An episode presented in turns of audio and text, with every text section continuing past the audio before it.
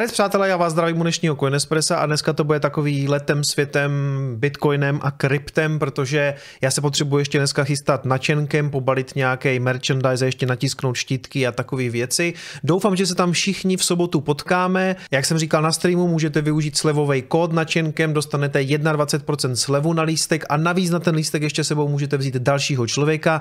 Proč jsem vysvětloval na streamu, tak se na to můžete podívat, je to hned v úvodu eh, toho streamu. A vzhledem k tomu, že mě dneska čeká ještě hodně práce a navíc jsem slíbil dětem, že dneska půjdou ze školky po obědě, tak to tady musím stihnout za dopoledne natočit, takže pojďme to nezdržovat, pojďme rovnou na to. Podíváme se na graf, i když tam bych řekl, že všechno zásadní jsme si už řekli eh, na streamu, já to možná jenom lehce zhrnu. Já jsem to teďka naznačil půlení, kdy nás čeká, vidíte, že je to možná dřív, než eh, to vypadá, ale ono za chvilku to půlení tady bude, zatím to vychází na konec dubna. Kdyby vás to zajímalo, tak tomu existuje docela pěkná česká stránka, kterou dělá Milan, kryptoguru, na bitcoinhalving.cz se můžete podívat a tady vidíte vlastně, kdy nás to, kdy nás to čeká za nějakých 230 dnů. Aktuálně ten výpočet je teda na 26. dubna a má tady k tomu zpracovaný pěkný graf, co se dělo vlastně vždycky před půlením, po půlení. Můžete si tady přečíst, co se stalo, proč se stalo, jaký je mechanismus toho půlení a tak dále. Takže tady to můžete sledovat a jak říkám, já podle této stránky jsem to zatím zasadil do toho grafu na ten konec dubna, kdy nás to teda to půlení bude čekat. Právě když se podíváte na to, co se dělalo před tím půlením, jak kdyby v tom minulém cyklu, tak vidíte, že předtím byla nějaká, že to spíš padalo, byla nějaká konsolidace. Tady ještě připomínám, že byl ten, ten korona dip, ten, ten covidový prostě pád, eh, který bych si tam klidně odmyslel, protože to byla v podstatě taková možná trošku anomálie. Na druhou stranu potom taky přišlo to velký takzvaný tištění peněz eh, QE, centrálníma bankama, takže ono se to do toho Bitcoinu tady propsalo. Je otázka, jestli takováhle událost tam teďka přijde a my skutečně budeme schopni jako zahájit podobný bullrun, i když já si myslím, že tentokrát ten jiný důvod by mohl být právě třeba ty ETF. A o těch ETF se tady letos budeme bavit asi hodně, takže dneska to nemá smysl. Já si myslím, že co se týče grafu, tak je to víceméně všechno. Já skutečně tento rok, nebo aspoň do toho půlení, neočekávám žádný zázraky. Klidně si dokážu eh, představit, že se podíváme ještě ještě třeba jednou na 20 tisíc. Lidí mluví o nějakých jako i 15, 12, tam to jako úplně nevidím, ale pravda je, že s Bitcoinem je všechno možný ale já skutečně očekávám před tím půlením spíš nějakou konsolidaci. To znamená, jasně, klidně prostě po nějakých třeba 20, na druhou stranu eh, klidně se můžeme podívat ke 30, ke 40, ale kdybych to měl zhrnout, tak já prostě očekávám k půlení jako něco takového. Ano, je to velmi hluboká a oduševnělá technická analýza, ale na to jste si už tady zvykli, že jo? Pojďme dál. Apple zablokoval Vexel, českou aplikaci na směnu bitcoinu, příště zakáže Tinder, zlobí se její šéfka. Ano, Lea Petrášová, která bude hostem bitcoinového kanálu příští úterý a jak jsem říkal na streamu, tak tohle to bude zřejmě jedna z věcí, kterou budeme řešit hned ze začátku, protože je to aktuální věc. Takže ano, bohužel na App Storeu eh, už nenajdete Vexel, což je velká škoda, protože já Vexlu samozřejmě fandím, už jenom z toho důvodu, že to samozřejmě jako česká aplikace, že za ní stojí Satoshi Labs a myslím si, že je to skvělý nápad nápad. A bohužel já v tomhle směru já jsem v celku fanoušek Apple, to asi jako víte, nebo myslím si, že ten Apple jsem schopen i nějak objektivně kritizovat. Ve spoustě věcí mi vadí, jak se chová a myslím si, že eh, trošku um, ne, že zneužívá, ale řekněme, že využívá. No prostě my tu aktuálně máme takovej v podstatě přirozený duopol uh, Google a Apple, co se týče smartfonů a myslím si, že samozřejmě pro toho zákazníka uh, to začíná být čím dál větší problém, protože, nebo i, i pro ty vývojáře, vy prostě pokud to nedostanete eh, do, do Apple App Store nebo do Google Play Store, tak jste úplně vyřízení, protože prakticky jiná platforma aktuálně, aktuálně neexistuje. A Eh, já si myslím, že v tomhle směru je to zrali na disrupci a dřív nebo později se určitě zjeví někdo, kdo to rozbije. Jo, to je jako jenom otázka času. Já si nemyslím, že dalších 100 let tady bude prostě dominantní Apple a dominantní Google se svýma platformama. Tam se skutečně zjeví někdo, kdo to začne trošku rozbíjet, protože to tak přirozeně chodí. Prostě ty obě ty společnosti začnou trošku korporátnět, trošku kostnatět.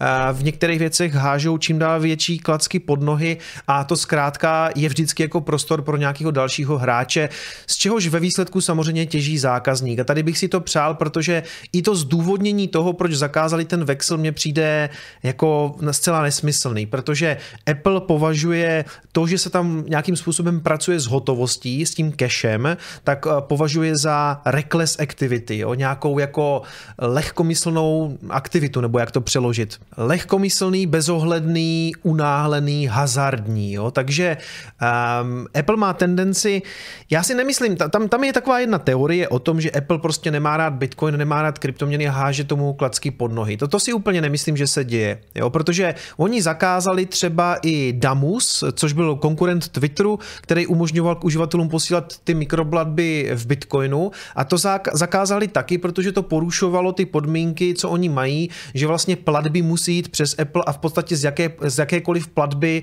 si Apple bere nějakých 30%, což mě přijde jako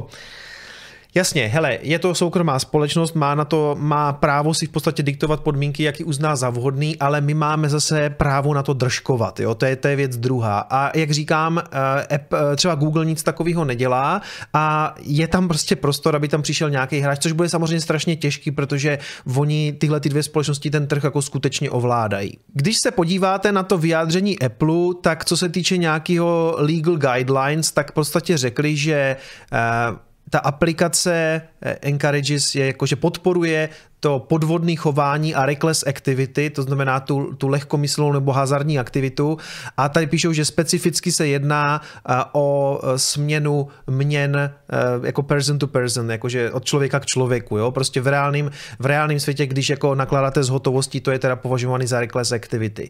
Jako já chápu možná, o co tomu Apple jde. Možná má tendenci nějakým způsobem třeba chránit ty uživatele, aby se nedostali do nějaké situace, kdy je někdo obere, což zrovna v té Americe v některých čtvrtích si dokážu představit, že když donesete někomu balík peněz a, a nedáte si pozor, tak o ně můžete přijít. Jo? Jako já bych takovouhle věc v Bronxu taky asi moc nedělal. Ale myslím si, že to nazvážený každýho, každýho člověka a myslím si, že prostě Apple se tady snaží být papeštější než papež a já si prostě nemyslím, že je to nějaký tažení proti Bitcoinu, nebo že by vyloženě chtěli následovat nějaký regulace, žádná taková regulace neexistuje, pokud vím, ale prostě tohle si tak jako usmysleli, že nechtějí, aby jejich uživatelé v reálu pracovali s hotovostí, což samozřejmě pracují i při jiných příležitostech a Apple takovýchhle aktivity v jiných aplikacích nezakazuje. Jo? To je jak kdyby zakázali prostě třeba Uber, kde samozřejmě můžete platit řidiči taky v hotovosti. Ano, máte tam možnost platit eh, kartou, což mimochodem eh, třeba u toho Vexlu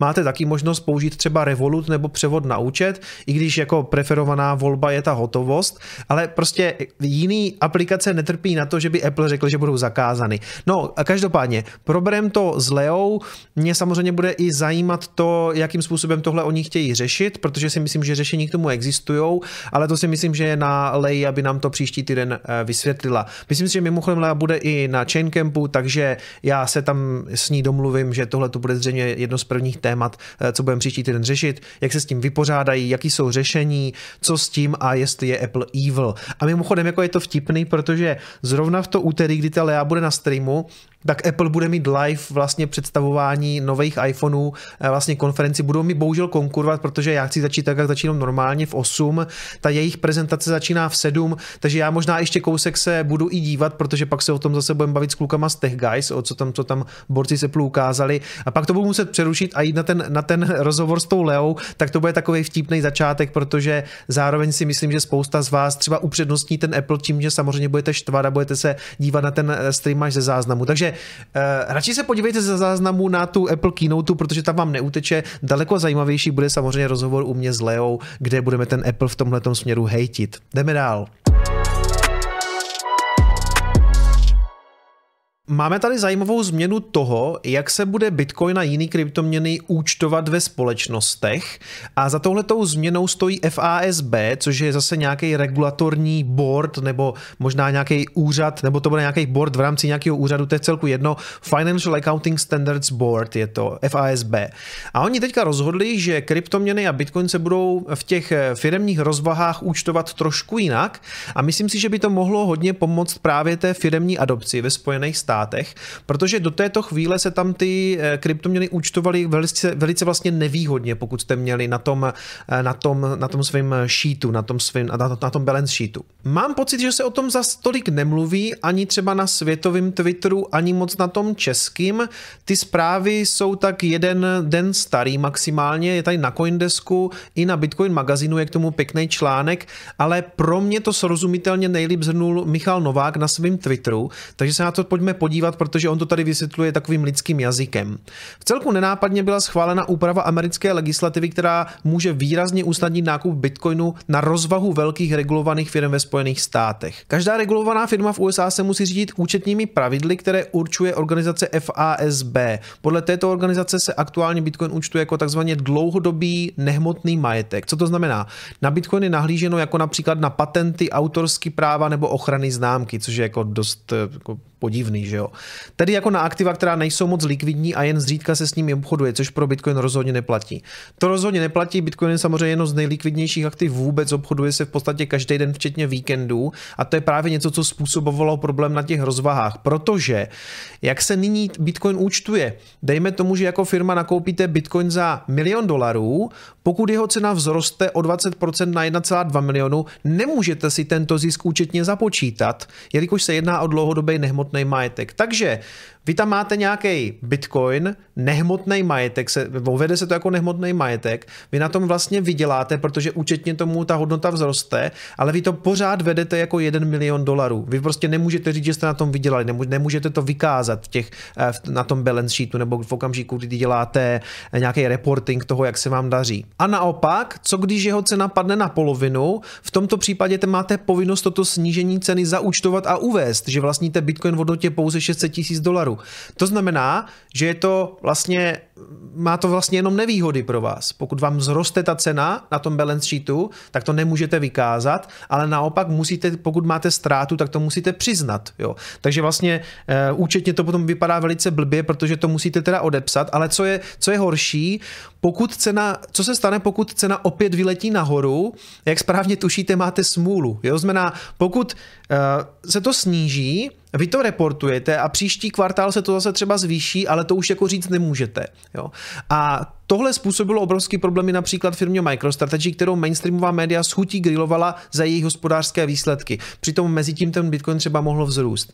Mimochodem to se vracíme k tomu, jak proběhla ta zpráva o tom, že SpaceX odepsala nějakou hodnotu toho Bitcoinu s tím, že my vlastně nevíme, jestli to prodali nebo ne. Protože oni účetně museli vykázat ztrátu, protože prostě ta cena toho Bitcoinu vyklesala. A teď ono to vám to vyjde na nějaký kvartální um, ten reporting, který musíte tomu SEC prostě dát nějaký papíry, jak jste na tom a najednou musíte ukázat ztrátu, takže má odepsali jste hodnotu, ale pokud mezi tím Bitcoin narostl o 100%, což se stalo, šel z 15 tisíc na 30, tak jako smůla, jo? Čili celý tento nesmysl bude díky změně legislativy od roku 25 minulostí a Bitcoin se bude účtovat podle reálné tržní ceny, podobně jako jiný komodity, například zlatu. E, zlato. Co to znamená pro adopci? Začnou firmy i hned nakupovat Bitcoin ve, velký, ve velkém, nemyslím si, to bude běh na ještě hodně dlouhou trať. Rozhodně se tím tím ale nákup Bitcoinu pro instituce usnadňuje a pro některé to může být impuls jej ve, vel, ve velmi malém zastoupení na svoji rozvahu zařadit. Ano, takže dá se prostě očekávat, že to pro ty firmy bude jednodušší a asi se tam jako nepohrnou teďka všechny společnosti eh, z S&P 500, aby to nakoupili ve velkým, ale už je to pro ně zajímavější, protože do teďka tam prostě byly překážky nebo uh, prostě byly tam spíš nevýhody takovou věc udělat, protože jste vlastně věčně jako reportovali nějakou ztrátu a i když se vám to vrátilo na nějakou hodnotu, tak už jste to vlastně nemohli říct, že je to jako v pohodě, protože eh, ta, ta regulace byla tímhle tím způsobem jako hodně podivná. Ostatní instituce mohou naopak využívat z největší pravděpodobností v následujících měsících schválené Bitcoin spot ETF, to uvidíme, jestli samozřejmě bude. Čili závěr, podle mě to neznamená, že se i hned pohodnou miliardy dolarů do Bitcoinu, po malých kručích se ale posouváme do stavu, kdy stále více institucí bude chtít využít vlastnosti Bitcoinu pro svůj prospěch a touto změnou se jim k tomuto postupně otvírají dveře. Ano, takže po malých kručcích spějeme k tomu, že pro ty firmy to zkrátka bude jednodušší a kdo nebude chtět, chtít držet přímo ten Bitcoin na tom balance sheetu, tak bude moct využít toho ETF, kde je podle mě skutečně velká šance, že to ETF bude schváleno. Musím to tady Michalovi like a chválím. Přeložil jsi to pro mě tak, že jsem to pochopil a mohl jsem to tady odprezentovat. Děkuji, Michale. A my jdeme dál.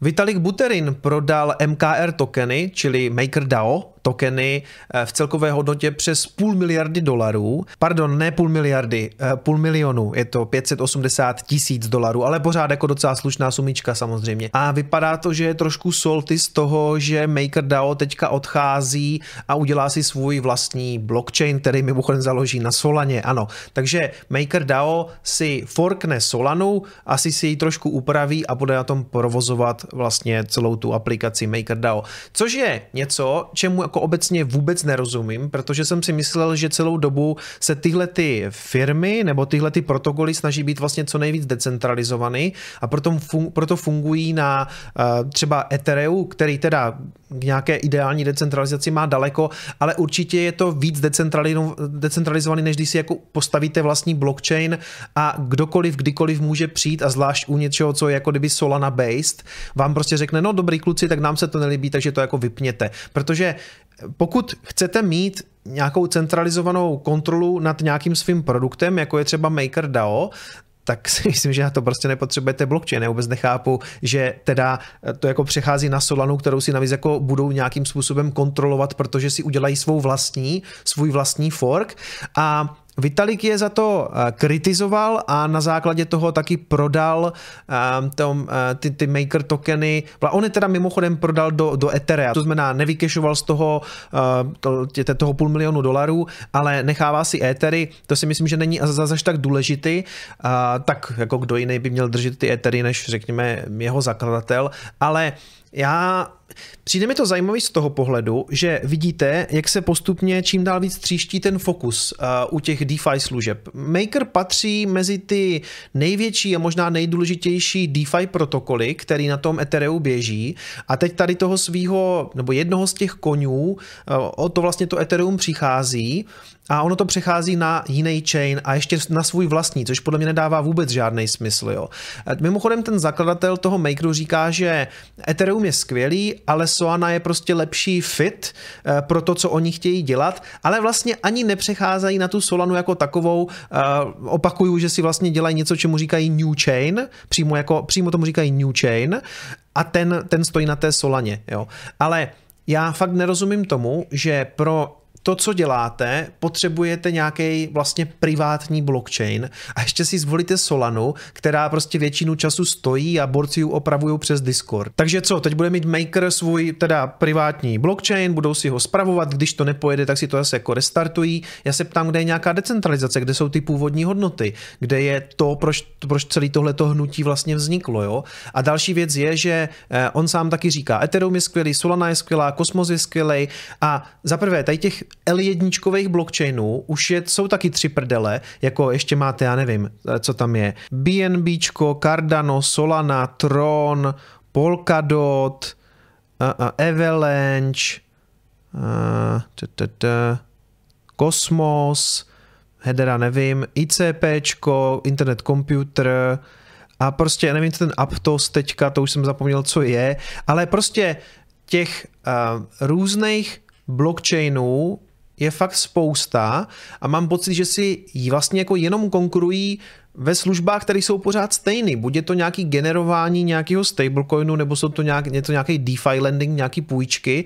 Pořád je to vlastně víceméně to sami a mám pocit, že se tam čím dál víc tříští ten fokus, jako který z těch chainů. A já moc jako nevěřím, té, dřív jsem věřil mimochodem, ale moc nevěřím na tu uh, multi-chain budoucnost, že to všechno bude jako super propojený a bude to fungovat, protože ve výsledku je tam ten problém, že některé ty chainy vám potom umírají, cena toho nativního tokenu klesá a nefunguje to zásadně v té zásadní funkci a to je ten udržitel hodnoty, protože vy pak nemůžete dlouhodobě v nějaké Solaně nebo Polkadotu držet nějaký svoje, řekněme, jmění, protože mu klesá hodnota. Jo? Takže jediný, co z toho jako nějak dávalo dlouhodobě smysl, je třeba Ethereum, který třeba v minulém cyklu dokonce outperformovalo Bitcoin, teď to tak poslední dva roky už mimochodem není, ale i na tom Ethereu jako takovým, jednak to Ethereum má teda jako spoustu uh, těch, těch konkurentů, který jsem teďka před chvilkou jmenoval. A druhá věc je, že i na tom samotném Ethereum mně přijde, že se úplně strašně tříští ta pozornost kvůli těm uh,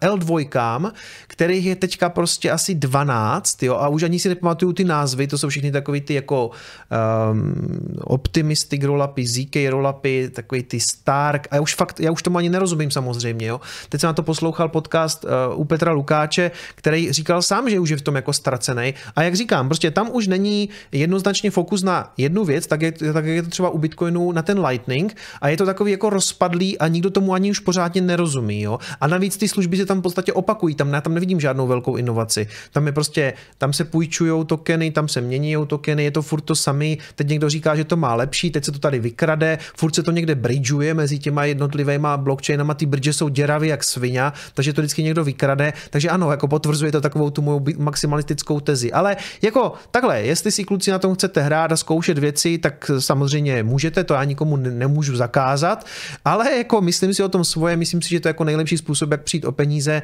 proto já zůstávám u svého tupého hodlingu Bitcoinu, ten se mi dlouhodobě nejvíc vyplatil. Ještě když jsme u toho Etherea, tak jedna zmínka, ARK Invest Katy Wood teďka žádá o spotový ETF i na Ethereum, takže eh, to uvidíme, jak dopadne. Podle mě tohle to je trošku jak kdyby v jiné kategorii, než je to spotový ETF na Bitcoin, protože my víme, uh, my víme, že SEC se k Bitcoinu staví jinak než ke všemu ostatnímu. Jako během prázdnin vyšla i ta zpráva, no, co, co vlastně řekl Brian Armstrong, šéf Coinbase, že v jednu chvíli dostali požadavek od SEC, aby zakázali trading čehokoliv mimo Bitcoin.